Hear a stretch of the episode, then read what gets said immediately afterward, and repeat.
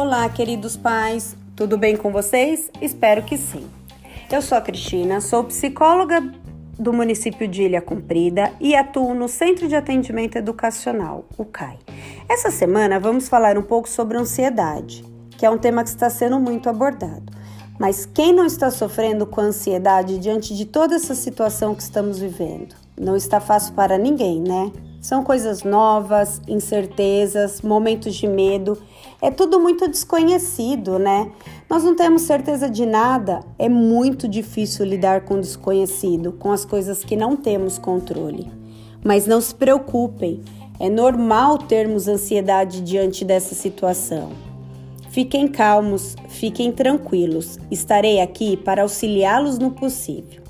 Então eu quero primeiro que vocês entendam o que é ansiedade.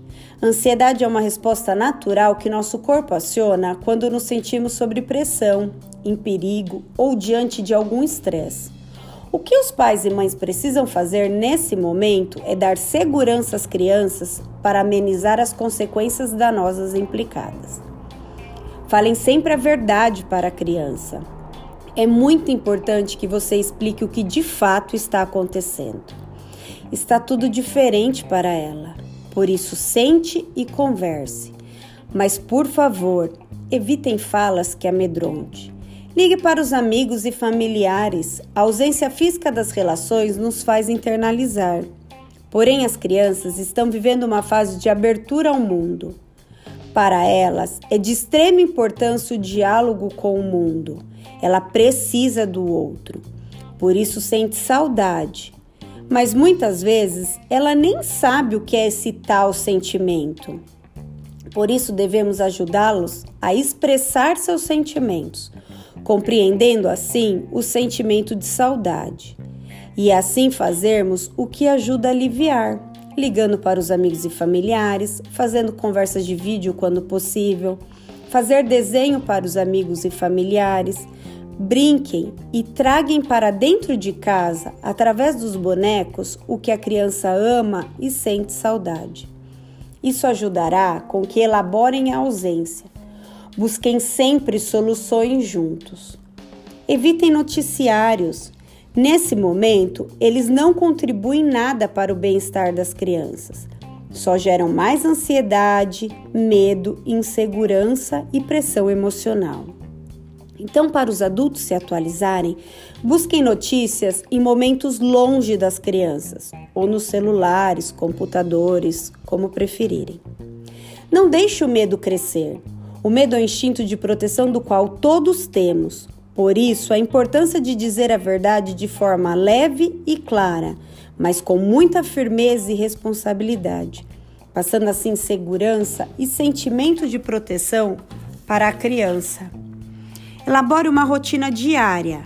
Ela pode ser diferente da que tinham antes, mas as crianças necessitam da rotina. Horário para acordar, almoçar, brincar, estudar, tomar banho, dormir. Insira nessa rotina filmes, desenhos para que assistam juntos. Não se esqueçam, a rotina desempenha um papel estruturante no desenvolvimento da criança. A rotina gera segurança. Aproveite esse momento e solicite ajuda das crianças nos afazeres de casa. A criança, a partir dos dois anos, já consegue auxiliar em coisas bem simples. Isso estimula a autonomia e, consequentemente, a segurança emocional.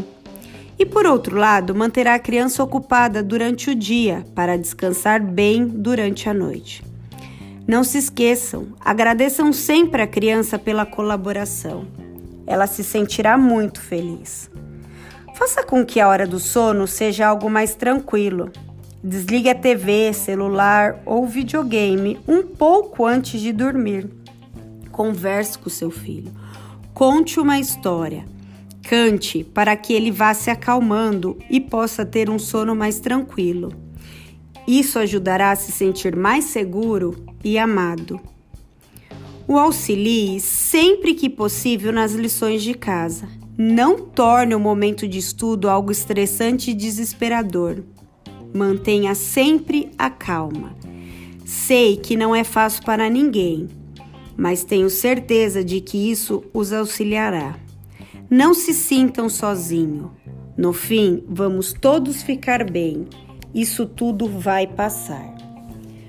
Obrigada, gente. Até a próxima. Tchau.